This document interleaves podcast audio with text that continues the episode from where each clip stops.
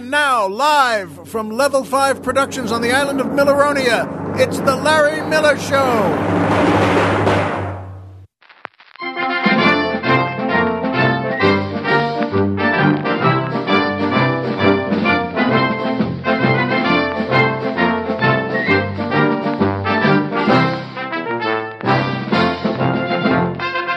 Good evening, Mr. and Mrs. America, and everyone who had a great Mother's Day.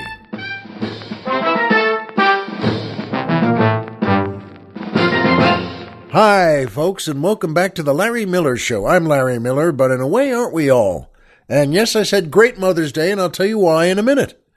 But boy, oh boy, and we are not on Milleronia today because of Mother's Day, but Colonel Jeff and I are uh, here at Stately Miller Manor, and we're uh, in the studio here at Miller Manor, and everyone's happy. And uh, Ozzy and Maggie, the doggies, are here in the studio with us as ever.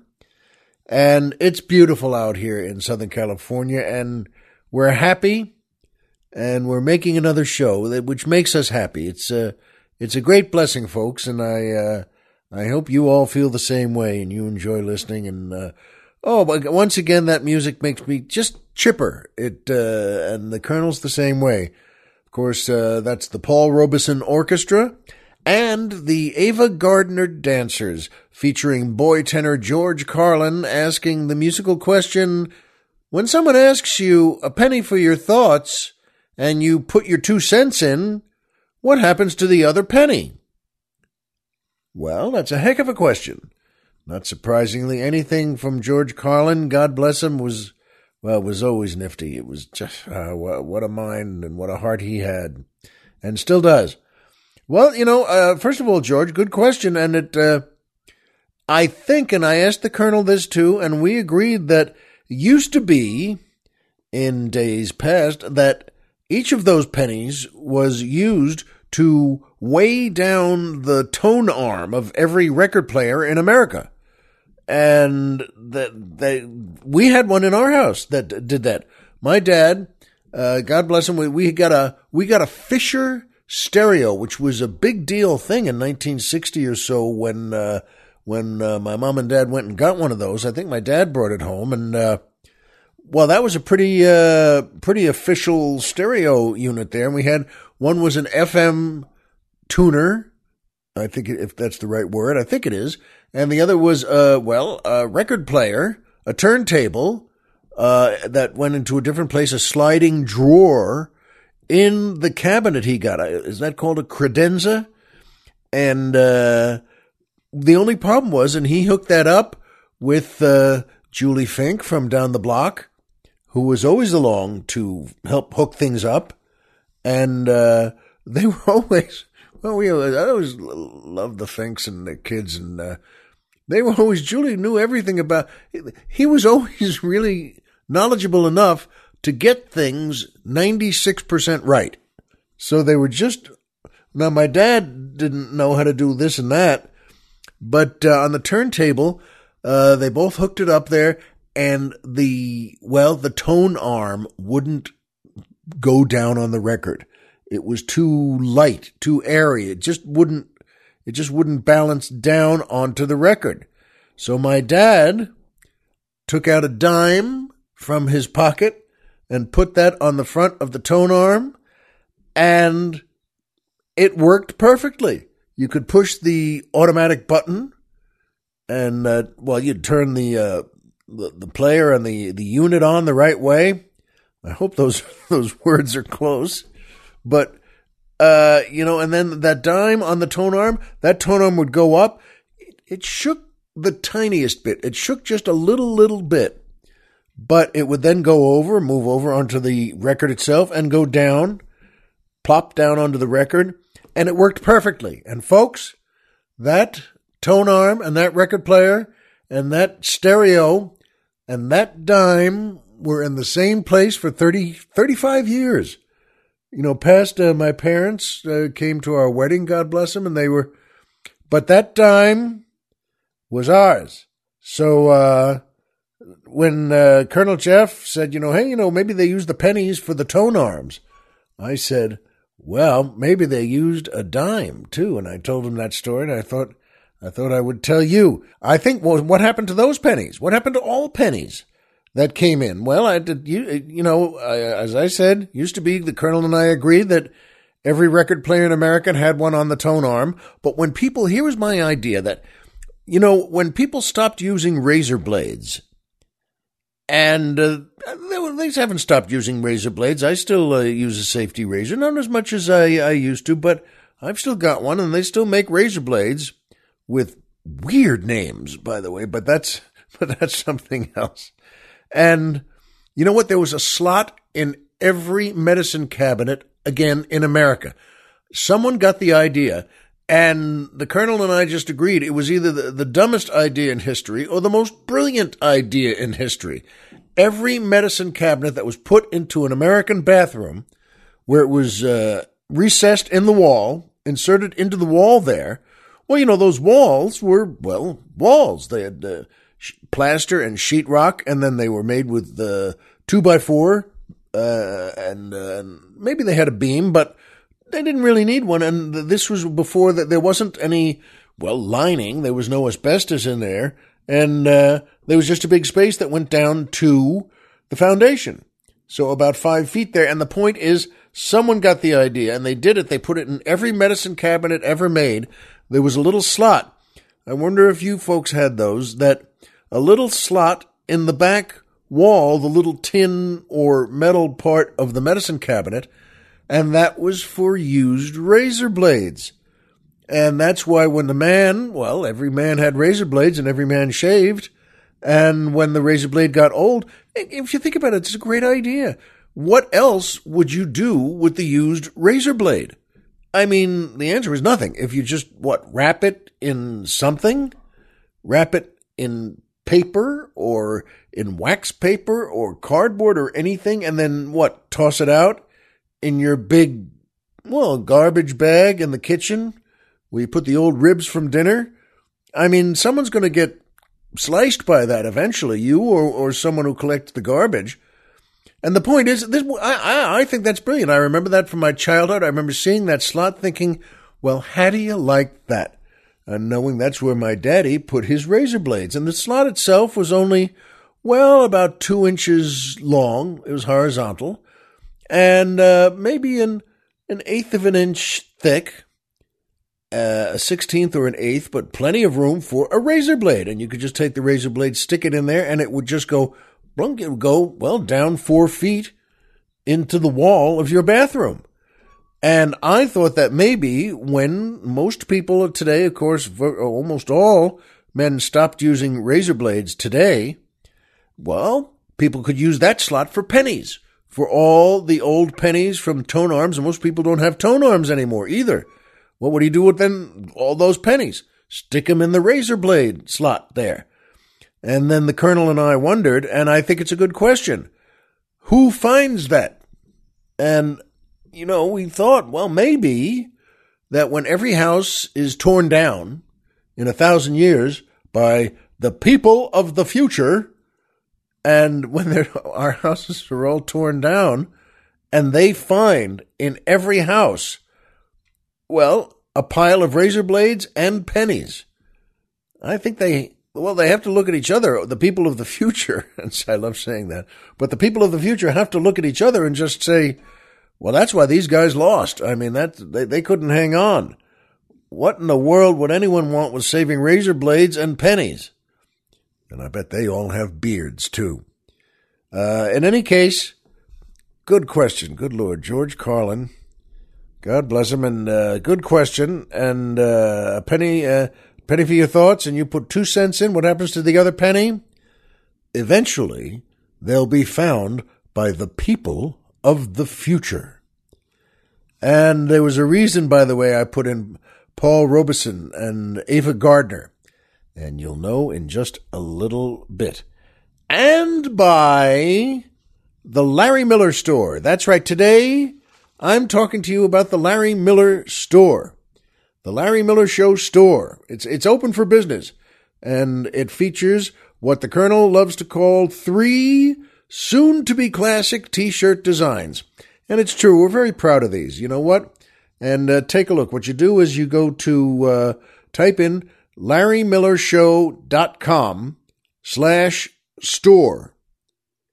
That's not uh, confusing, is it? So you go to larrymillershow.com forward slash store. And that'll take you to the, uh, well, the Larry Miller Show store. And uh, boy, I love these things. The, the This thing is, uh, we have the Larry Miller Drinking Society shirt, which uh, features the famous LMDS logo, and our semi secret slogan, Nominum Quid Geminus, which is Latin for, You call that a double? Which, let's be honest, I think we've all wanted to say to the stray publican here and there. You call that a double? That's a good t shirt. Nominum Quid Geminus. And uh, we have a new one now the uh, that says, Keep Calm and Larry On on a t shirt. I love those uh, Keep Calm and Carry On, which is all true and real from England in World War II. And, well, they got pounded by the Nazis. And that's the truth of it. A lot of people got pounded by the Nazis, but the, uh, well, those folks really gave it to England and they destroyed everything they could, whether it was schools or buildings or houses or churches, anything at all.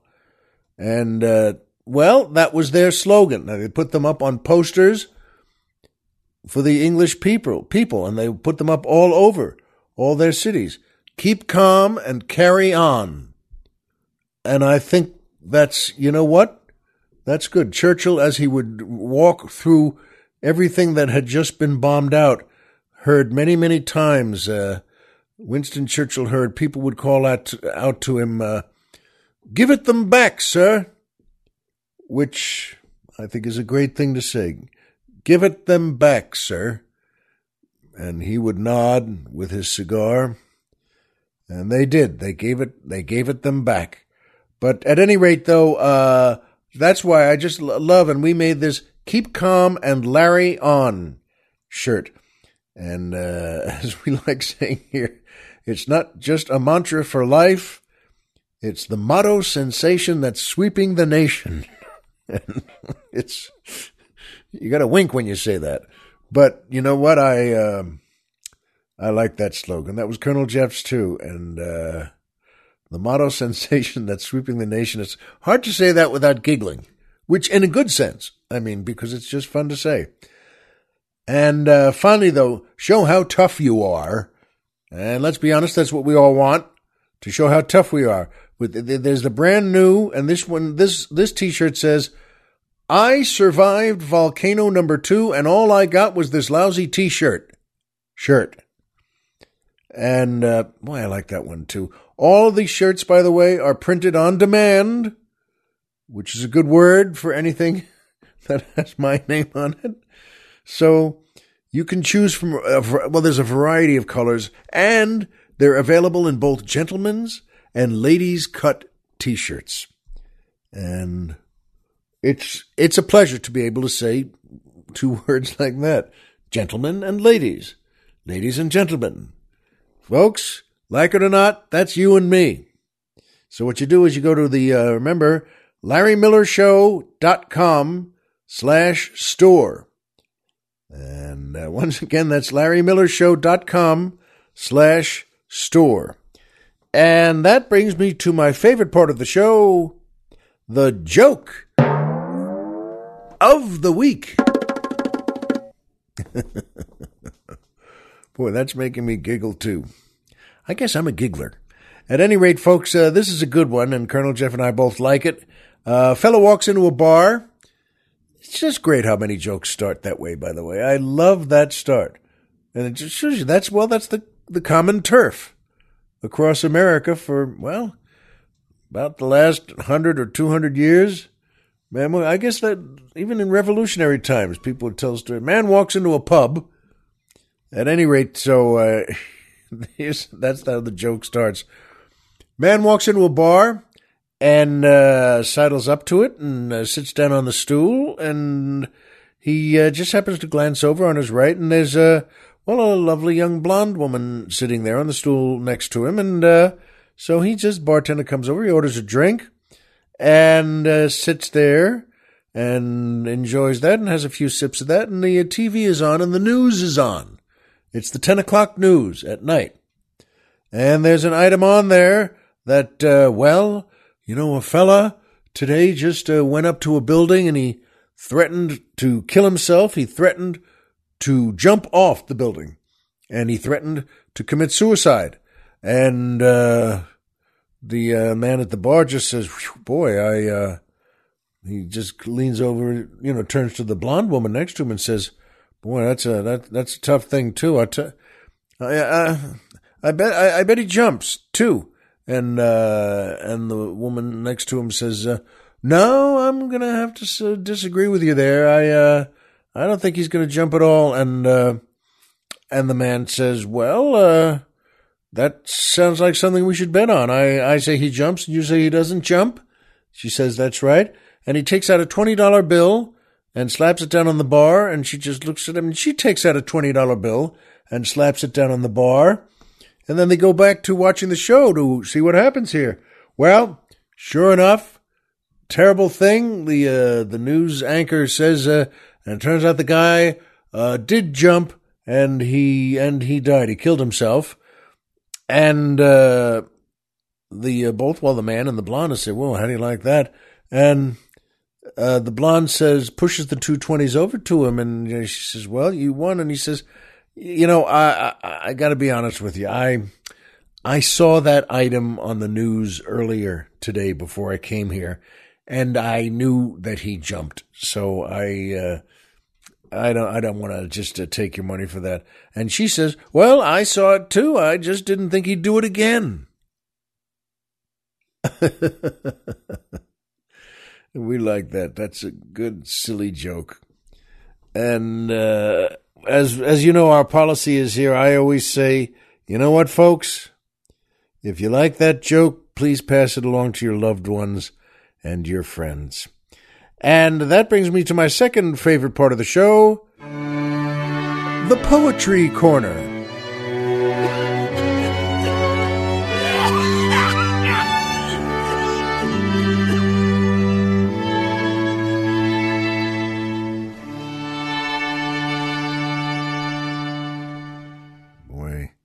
Even that cough is, well, I guess I'm not giggling at that. that fellow's cough. He's got to have that taken uh, taken a look at. Someone's got to look at that for him. Anyway, this is this is a good poem, folks.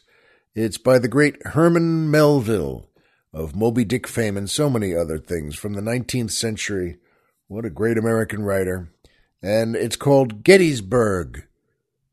And here it is.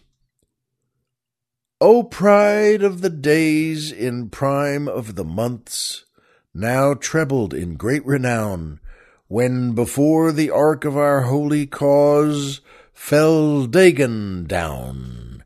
Dagon foredoomed, who armed and charged, never his impious heart enlarged. Beyond that hour God walled his power, and then the last invader charged. He charged, and in that charged condensed his all of hate and all of fire. He sought to blast us in his scorn and wither us in his ire. Before him went the shriek of shells, aerial screamings, taunts, and yells. Then the three waves in flashed advance surged but were met, and back they set. Pride was repelled by sterner pride, and right is a stronghold yet. Before our lines it seemed a beach which wild September gales have strown with havoc on wreck and dashed therewith pale crews unknown, men, arms, and steeds, the evening sun died on the face of each lifeless one, and died along the winding marge of fight, and searching parties lone. Sloped on the hill, the mounds were green, our center held that place of graves, and some still hold it in their swoon, and over these a glory waves. The warrior monument crashed in fight shall soar transfigured in loftier light. A meaning ampler bear, soldier and priest with hymn and prayer have laid the stone, and every bone shall rest in honor there. Well, that's lovely, isn't it? Herman, Mel- Herman Melville. By golly. And there's nothing greater than that story. And you know, folks, uh, we were just saying that we are talking about how, because, well, the Mississippi River is going to come up. I'm going to tell you something about it very soon. And Gettysburg, the Battle of Gettysburg, was won by the Union, by the Bluecoats, by the United States on July 3rd, 1863, I think it was. And on the same day, July 3rd, 1863, the Battle of Vicksburg was won. It was a siege maintained by General Grant on one of the, well, one of the great towns and cities on the Mississippi River. Boy, those folks in Vicksburg had it bad. It was, I think, more than a year, a good deal more than a year. And they had no food and nothing to get really. They were encircled. And, well, they, they ate sawdust and, and horses and whatever they could get a hold of. And then eventually they, they surrendered. But both happened on July 3rd. And, well, it, it means a lot, folks. The, these things, you know, I've never known how to feel, oh boy, uh, we won or we lost. You know what, though? It just means a lot that it was done and that these brave men and all the, good Lord, all the, Clara Barton nurses, wasn't she from the Civil War too? So many people saved and took so many lives and America moved another step forward. Well, you know what, though, folks? It means a lot, and you'll know why coming up now because this is time for my third favorite part of the show MMM, the Triple M, Magic Movie Moment.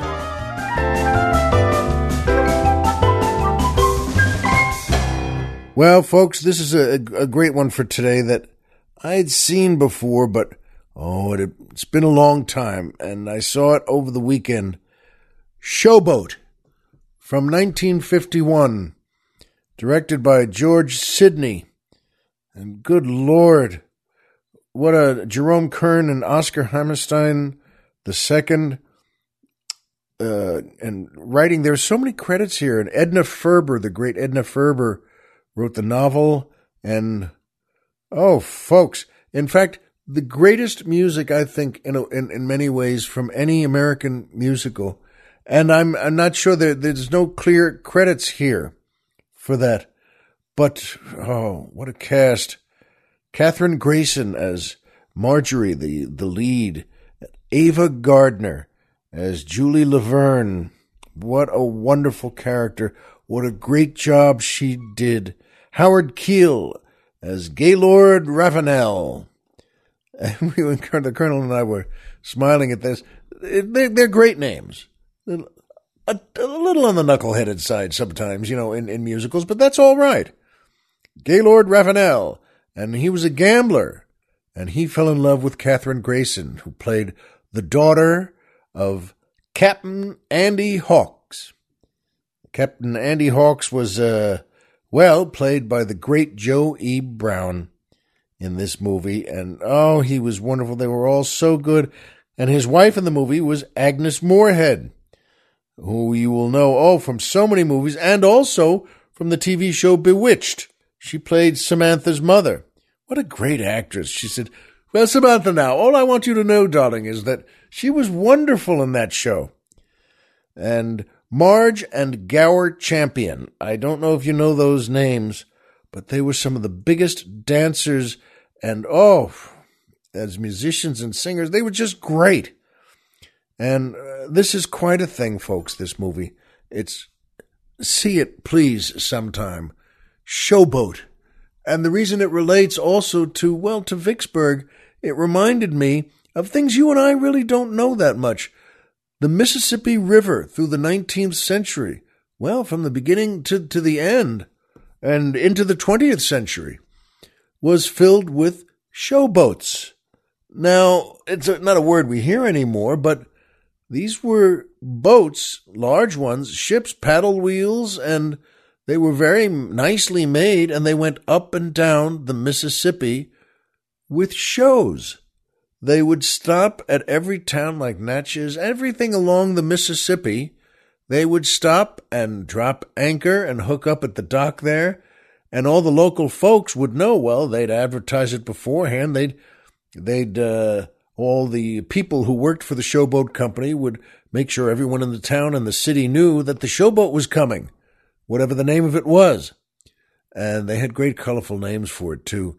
And these showboats would land and people would come on from wherever they were and they would, well, have dinner there and they could dance and have a few drinks and then they would see the show on the boat and there were many entertainers who were there. It was very popular, and good a good way to make a living there for a lot of the actors in 1850, 1880, 1890, 1910. You know, this was they were very big then, and this show tells the story. It's just great. A gambler, a handsome gambler. That was Howard Keel and uh, he's working a lot of these, as a lot of gamblers did. They would work a lot of these boats, the showboats. And uh, he fell in love with Kathryn Grayson, who played, well, Magnolia Hawks, uh, Joey Brown's daughter, Cap'n Andy's daughter. And she fell in love with him too. And then, well, when his luck runs out a little, their relationship is troubled, and you should see the rest but it's a great story, and the magic movie moment for me is the great Ava Gardner uh, plays a character who just hasn't found happiness in life.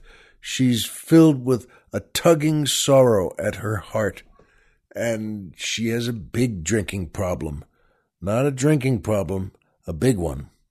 And uh, she, well, she couldn't hold a job as the great singer she was. She herself, in that area there on the showboats, was a wonderful singer, but she couldn't hold jobs and she was so unhappy.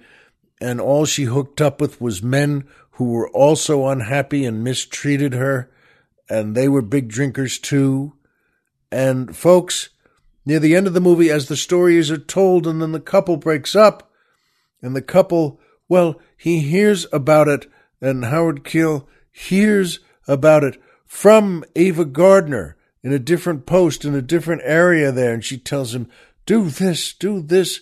You know, your your wife, and they had separated, and he doesn't even know he has a daughter with her, and the wife has been raising the daughter, waiting for him, hoping against hope for him to come back to them and Ava Gardner helps that. And folks, by the end of the movie, as the story is being told, well, it's great because they play one of the greatest songs again from this movie, a fabulous score with great lyrics and great music, but a song that became an American tradition the second it was revealed, the second it was first sung.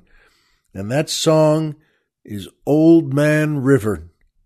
Now, you've probably heard that or heard of it, but it's very good. It's very important. Listen to the words again. It's sung, in this case, by William Warfield and uh, in the movie, but it was, I, I think, made most famous by the great Paul Robeson. What a voice! What a what a talent he was. He spoke, in fact, to my father's high school in Brooklyn, Abraham Lincoln High in Brooklyn, when my dad was, well, was a kid.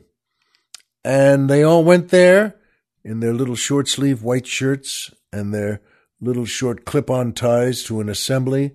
And the great Paul Robeson came to speak to them. And my dad remembered he told me that Paul Robeson, with that great resounding bass voice, said to them from the stage, he said, I, the grandson of a slave. And then he continued, I'm here today to speak to you, all of you. But that phrase really made me think, even when I was a kid, when my dad told me, Good Lord, folks, I, the grandson of a slave. Well, folks, that song itself, what what great words, what great images, what great truths it had. Those words, Old Man River, that Old Man River, he, he must know something. He just keeps rolling. And that Old Man River, he just keeps rolling along. What a phrase, though, to call it Old Man River, the Mississippi. And the way it's well, the way it's sung by Robeson, good Lord. Old Man River, that old man river. I hate to insult it really by by taking a whack at it like that myself, but what a way to think of it. He he he must know something. He just keeps rolling. That old man river, he just keeps rolling along. And then, oh, what I remember. That's why, yes. Oh, what's that? That last part of the song that uh, after tote that barge, lift that va- lift that tote that barge, lift that rail, get a little drunk and your lands in jail. But I keep hoping. That last verse, I'm just weary and sick of trying. That sentiment is is so deep, so wrenching, really. I'm just I'm just weary and sick of trying. I'm tired of living, but scared of dying. But Old Man River, that Old Man River, he just keeps rolling along and they play that not only in the body of the movie, and it's so moving, and it became one of the greatest hits in American theater in the whole century. And I'll tell you what, though, folks, they play it again at the end when, yes, love conquers all, and Howard Keel and, Kathryn Grayson are uh, find their affection again. Howard comes back to the dock there. And they do, and they, he meets his daughter and sees his wife again, and their, their love is instant. And then Joey Brown and Agnes Moorehead see that. Joey Brown and Agnes Moorehead see them. They, he, they see them hug. They're up at the top there, where the captain can call out his commands and uh, from the boat. And they smile too at each other. They rediscover their affection for each other. And then the magic movie moment for me in this great movie, we cut to Ava Gardner as Julie Laverne, who's on the docks, and the show's over, and the showboat is pulling away to go to another city and play another show, but not with Ava Gardner. She hasn't been on the boat. Not for a while. It's not for her. She's too sad, but she watches these two that she brought back together hug and kiss and commit themselves to each other in that great joy of love. And Ava Gardner reflects that. She acts that so beautifully her eyes fill with tears, and she she almost smiles though because she knows that is something she will never have. And now, I was just saying to the colonel before, what will happen to her? What will happen to Ava Gardner as the showboat sails away and paddles itself away and people commit themselves in love to each other? Well, not for Ava Gardner. She will go back to her bad drinking habit and the bad men who are attracted to her and do the same thing. And unless, well, unless she gets very lucky or makes a great, great change in herself, she's waving goodbye to the showboat and to her life with it. And folks, it's a beautiful movie and made even more beautiful by Ava Gardner crying as it paddles away. Please see that. Please see this great movie. If you've never seen it, remember it was a huge Broadway hit. And I'll tell you what, as happy as you may be when you hear great music, when you hear Old Man River sung in that movie, well, you'll know what music is. Oh, how meaningful to know that. And you know what? It, it, it should be known that way. I, uh, because that's why Mother's Day is such an important day. We, we just had it, of course, and Father's Day is never the same. You know, I'll tell you about that in a second, but boy, Mother's Day, a good mother deserves a good Mother's Day. And that's the simple truth of it fathers, frankly, and I'm a dad. No, we fathers don't fathers don't need another tie. Is all I'm saying. And then and I would, I've gotten gifts from my kids. God bless them. As they grew up with a tie or a belt, and they're wonderful, and I I love them, and I love the gifts too. But I love the kids who gave them to me. But the truth is, it's mom who deserves a great day. I remember. Uh, cooking for my mother on Mother's Day. I don't know about you, but my sister and I, every single year, we were going to cook for mom. That's the gift. That was our big gift. We'd get other things too, but that was the big gift. On that Sunday morning on Mother's Day, we'd wake her up and uh, early and shake her out of bed and just, Mom, hey, Mom, you know, today's Happy Mother's Day. And by the way, right off the bat, the poor woman's finally sleeping. Leave her alone. I mean, that, that, that's, that's just something I want to insert there. Just, she's asleep. Good Lord, let her be. She doesn't need you to shake her out of bed just to tell her don't get out of bed because that was the thing. We'd shake, you'd say, "Mom, mom, mom," and you know, you wake up mothers like that. The first thing they might panic. They'd blink their eyes. But who? Who's sick? Anybody sick? They they don't know what's going on. No, mom. Today we cook for you. We're going to cook for you. We cook for you. You don't cook a thing. You don't have to. In fact, don't get out of bed. You stay in bed. We're going to go to the kitchen. We're going to cook everything and bring it here to you. And I'm telling you, now we did this every year, but every year my mother, God bless her, would look at us and say, please, no, sweetheart, no, don't do that. Don't, don't. It, it's no, just don't. Don't, I don't need anything. Just the two of you just go, go make yourself some cereal and just, uh, and watch some cartoons. And, uh, I'm going to, go back to sleep if I can, and then just, but don't cook for me because she knew that, by the way, because we, well, we absolutely ruined the kitchen every year. Every year we destroyed the kitchen. I mean, come on. We would just, you know, get just to make anything in here, pots and pans hitting the floor and, you know, giant gas explosions with orange flames just shooting into the living room. But I mean, we destroyed the kitchen. And every year, bang, and then after about an hour and a half, we bring mom a cup of coffee, you know, which was terrible coffee. It was just, it was, it couldn't be unterrible, but she would uh, take it all right. And then, you know, like a small glass of orange juice. And, you know, God bless her, she accepted it because she knew we were really, we were really trying. And uh, that was, it was never good whatever we made was terrible. We'd always try something like French toast.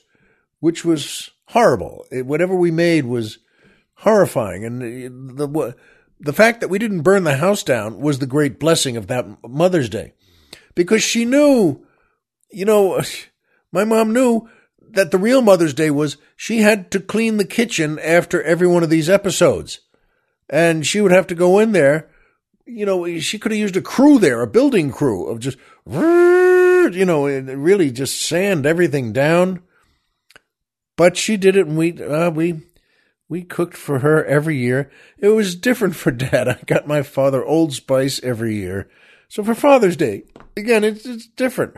We go to the pharmacy, Mr. Brill's Pharmacy, and uh, I would always get some more Old Spice, and he always had plenty of Old Spice because every kid would get that for his father on Father's Day. I don't know if it's Old Spice, but with me, boy, I, I always got Old Spice, and uh, but for mom, we would we would cook, and this year, because remember, a good mother deserves a good Father's Day.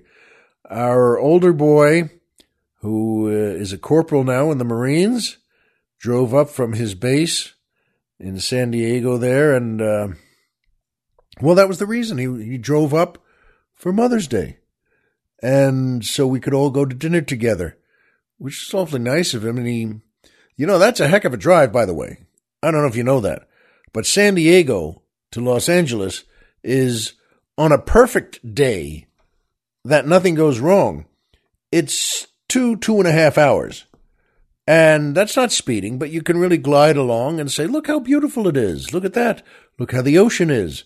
Look at that. But if anything is wrong, and there's always something wrong. I mean, come on, that it's, there's always construction or traffic. Suddenly then it becomes a, th- it's a three and a half hour drive. And well, you're ready to kill someone and they're ready to kill you. But that's all right, and uh, because that's that's the drive. It's both the greatest and the worst drive in America. But he came up. He got here about five thirty on uh, Sunday afternoon, and well, my wife was thrilled to see him, and uh, and he made a good, you know, he made a great, well, a great Marine effort there. And he, we all went out, the four of us, to uh, a nice restaurant. Not a fancy place, but it was a good barbecue uh, place that was filled with families. And everybody was the same in the sense that every father with every family was a chubby comedy writer. I mean, that's what they are. My wife is a great writer producer. And, uh, well, I'm me. But we knew everyone there, every father and every mother too. But all the fathers, hey, look, there's Brian. Hey, look, there's Phil. They're all, well, other writers my, my wife has worked with. And, uh, and that's a perfect place to be because, uh, you know, yeah, the fathers are all a little chubby, eh, which is what they are. And, uh, cause they're writers. I remember the, when the first writers strike, when they would give out t-shirts that were all, the Writers Guild shirts were all double XL and triple XL. And they were. Now you put those on, you say, say, this feels good. and that's where every every well every chubby writer had a very comfortable large extra large yeah never mind large extra large 2xl or 3xl shirt and then i was asked by the screen actors guild which i'm a member of also that they, they wanted me to come down and make a speech to tell them they had a rally outdoor uh, at a studio uh, on uh, Pico, and uh, that's right, it was Fox. At any rate, though, uh, we so they asked me to come down and make a speech, and I said fine. So I got down there and went to the head table there with all the folks who were organizing everything, and they said, "Oh, here, uh, put on a put on a SAG T-shirt," and I said, "Great," but all they had there was SAG T-shirts, meaning they were all small and extra small because they're for actors. That's when I, I laughed because I realized, well, that's the difference there. Let's see, we're looking for t-shirts for writers. Oh, then we get the 2XL and, and then the 3XL. What about for actors? No, for actors, you mean like Keira Knightley? No, we're going to get her a, a, a, triple small, and you're a guy, so we'll give you a double small. They were all, I'm telling you, I looked like Jethro, where your hands and arms are stinging. It's like wearing something in an asylum where they don't want you to riot anymore. But I did. I put one of those on over the Writers Guild shirt, just silly, realizing that, oh, actors get the skinny t shirts because they are skinny. And writers get the fat t shirts because, well, they're not skinny. And uh, at any rate, though, we went to a nice restaurant with all sorts of writers in it, and they were all eating the same the thing we ate. Now, mom, you know, and she deserves. It. She could get a fancier dish there, you know, because it's Mother's Day. She could get something like a sliced London broil or a piece of fish or something, and she can relax. She can have a couple of drinks if she wants, and uh, she did. She had a few drinks and because she knew that I could drive back, or one of the kids was there. You know, he could drive us back, and uh, so she had a, she had a great meal, and and I, as the, as the dad, can tear into a rack of ribs and look like a Roman slave. I mean, it's not as elegant, and you know, you've got your face lathered in sauce and meats and a big frosty mug of beer that keeps getting refilled magically and then you, you pay for the thing, and every father at the end of the meal kind of gets up, stretches, and waddles to the bathroom, you know, to wash up. But of course, he has to get on the chubby husband line because every other chubby husband is doing the same thing. We've all eaten the same thing. We've all had a rack of ribs and a plate of. Do you want the beans? Yes, I want the beans. Bring me the beans. You want a salad on the side? No, this is not a place for salads. Who's going to eat a salad here? No, bring me the beans, please. And uh, everything. And by the way, take everything and fry it. The whole table, just fry it. But it was delicious. It was fine. It was good. And so, you know, and then you go home after you've washed up and you go home and everybody gets to hug. This is only, it's a meal. It's not, not seven hours. It's about an hour and a half. And uh, you go home and uh, we took a picture uh, and a nice smiley shot of the four of us, and my wife put it on uh, Facebook or uh, or something, or yeah, I think it was Facebook, and and every by the way, all the all of us, all the rib stuffed fathers, then wind up sitting alone watching TV for a couple hours alone, so that he can belch without making his wife want to throw up. You know, his wife can go upstairs. It's a holiday. It's her holiday. And the truth is, the husband can use that time alone to, die. you know, that's, that's the way to end the holiday. And then my son, the Marine, drove back that same night. He was only here for, uh, well, about two and a half, three hours. But he's he's he's young and he's tough enough to do that. So we got back in the car and pulled out we had a nice hug in the driveway and he pulled out about 8.30 that night. And uh, well thank god he got home safely back to the base there. It's weird for me to say home by the way that way because he coming back here this is his home. But i suppose that's oh that's the classic thing a father should say. But you know what? It was a wonderful mother's day. And well, our younger son got her something nice. He got her a card and he wrote something nice in it. And that really moved her. It was very nice. And he wrote a check to her for $9. They had a, a running joke about that, the number nine in money. So he gave her a check for $9 and she was teared up and said, That's very sweet. She said, Do you mind if I don't cash this? Can I just sort of thumbtack this to the bulletin board? And uh, and then cash it. But uh, and then I gave her. Well, you know what? I've mentioned this before, and I'm not proud of it. But I I, I kind of and I went. I, I, went to Ralph's that day. This was a big supermarket in our area. And I went to Ralph's to get all sorts of things that both the boys and my wife might, might want, you know, and, uh, even though the, our older son wasn't coming up from, uh, till 5.30 and we were all going to go out to dinner still, you know, there are things he, he, you know, he likes that herring, pickles, and things like that. And the things that even if he doesn't touch, daddy can. The next day, the thing, really things daddy likes. But I got all sorts of stuff and coffee and milk and things we needed. And uh, then I, I thought, Well, I hadn't gotten anything for my wife for Mother's Day. And that's stupid. I know it. But I didn't. I didn't get her anything. And they have, I knew they had a flower department there at Ralph's. My wife doesn't like flowers. She doesn't like when I get her flowers. And, but I, I always think I'm not, I'm not trying to make her, uh, you know, make her annoyed, but well, at least I can get that. I can do that. So I did. I, I went to the flower department and there was a, a big line of men just like me. It was all, all men on Father's Day at the flower department. And one of the guys on line behind me said, Boy, there's a big line today. And I said, Well, yes, that's because it's the stupid husband's line. And he laughed and said, You mean we're all? I said, Yes, that's right, you and me included.